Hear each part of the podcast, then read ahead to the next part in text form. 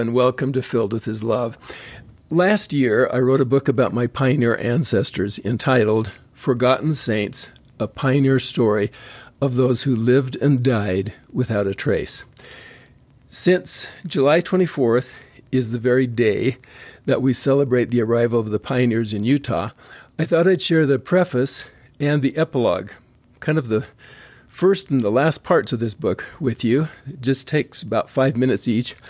If you're interested in reading the whole book, it's now available on Amazon in, in Kindle and audiobook formats or from Cedar Fort in paperback. And just so you know, I donate all royalties from any of my books to the Lighthouse Sanctuary, a shelter in the Philippines for young women who've suffered because of sexual abuse. So I hope you enjoy the preface and the epilogue to Forgotten Saints. Preface No one wants to be forgotten, but so many people leave no written record of who they were, what made them sad or brought them joy, how they spent their days, or what they dreamed of doing if only they had lived longer. Of the more than 100 billion souls who have peopled the earth, the vast majority left almost nothing behind when they died.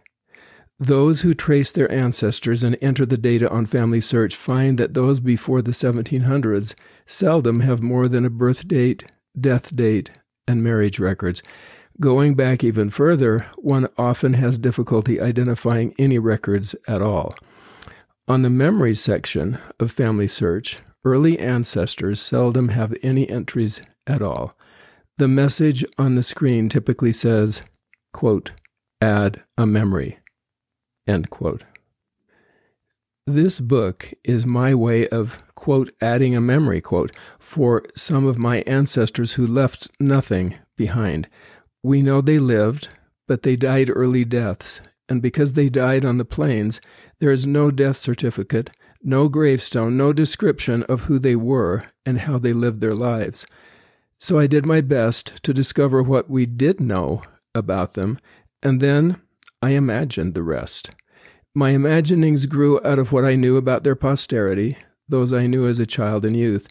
When I had finished writing the book, a friend mentioned that he had seen a stone monument at This Is the Place Park in Salt Lake City, honoring the children who died on the plains. I wanted to see if my ancestors who died as children were named on that monument. For some reason, I had the forethought that they would not be included. So my wife and I went to see for ourselves. As I had expected, their names were not included, but I was intrigued by the inscription on the introductory stone. Pioneer Children's Memorial. From 1847 to 1869, over 300 companies of immigrants, refugees, and travelers of all ages trekked over 1,100 miles across the vast American plains to the Salt Lake Valley. Included among these courageous pioneers were children who faithfully followed their families, despite the uncertainty of their futures. This memorial stands as a tribute to those brave pioneer children, ages 0 to 17, who died on their journey, including others whose names have been lost or remain unknown. The final words on the stone captured my attention. Quote, including others whose names have been lost or remain unknown. Even though there was little known about the children whose names appeared, at least their names were engraved on the stone. But my ancestors, who died as children in 1850, did not appear on the memorial. They had been lost unknown, and forgotten. So, this book is one way of remembering such children and many others of the nearly 2,000 saints who died while crossing the plains. It is a story about relationships, the attachments we make in mortality that endure beyond the grave, because it is our relationships that define who we really are, our relationships with God and with each other. The story recounts how two pioneer families listened to missionaries, joined the Church of Jesus Christ of Latter day Saints, and made the long trek to Utah. The Daniel and Sarah Russell family lived in Akron, New York, a small town east of Buffalo. They had three children Lois, Lester, and Isaac. The Harriet and Jason Stillman family were living in Colebrook, Connecticut, a town west of Hartford. They also had three children Lucia, Francis Maria, and Charles. The two families joined the church around the same time, but then Daniel's wife Sarah and Harriet's husband Jason died. Following the recommendation of the missionaries, Daniel visited Harriet and they decided to marry. They then had six children in their blended family.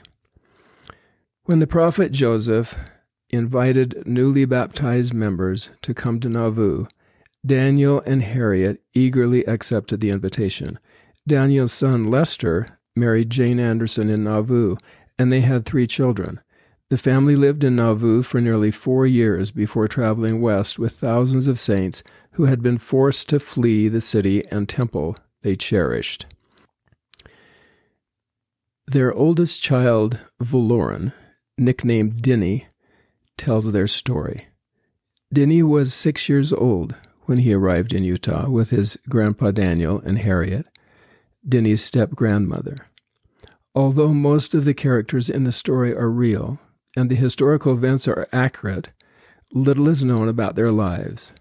Many of the details in the story are fictional. Epilogue I have been writing for decades, but this book was different in unique and surprising ways.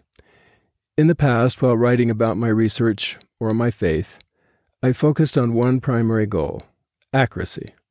If the piece I was writing required statistical analyses, I entered the correct numbers, ran the appropriate tests, and tried to communicate the results with clarity. I was always attempting to convey my findings in a convincing way.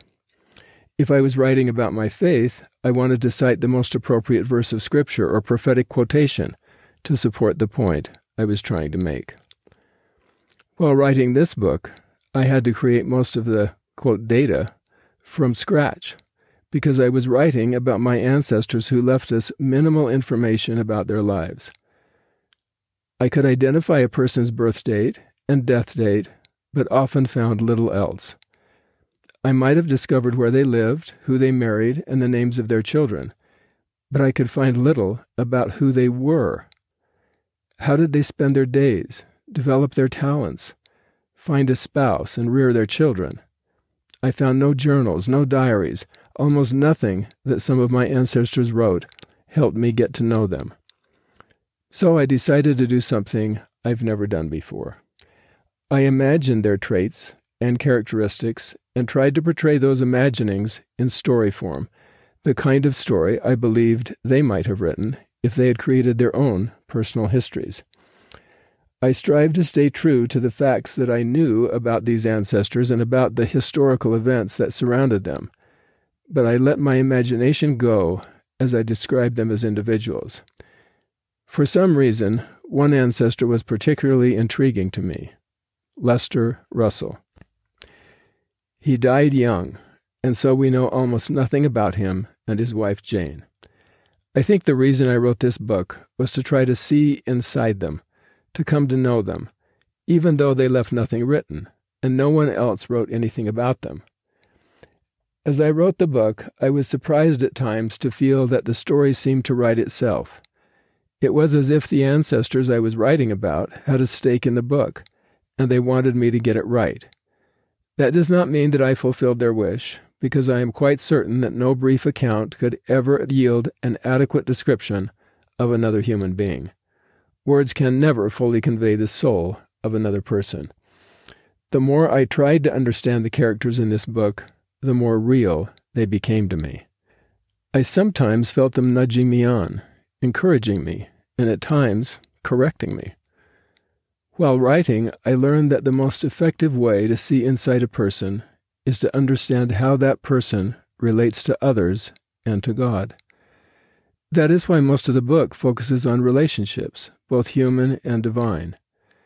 As I imagined how a husband related to his wife, I could see more clearly into each one of them.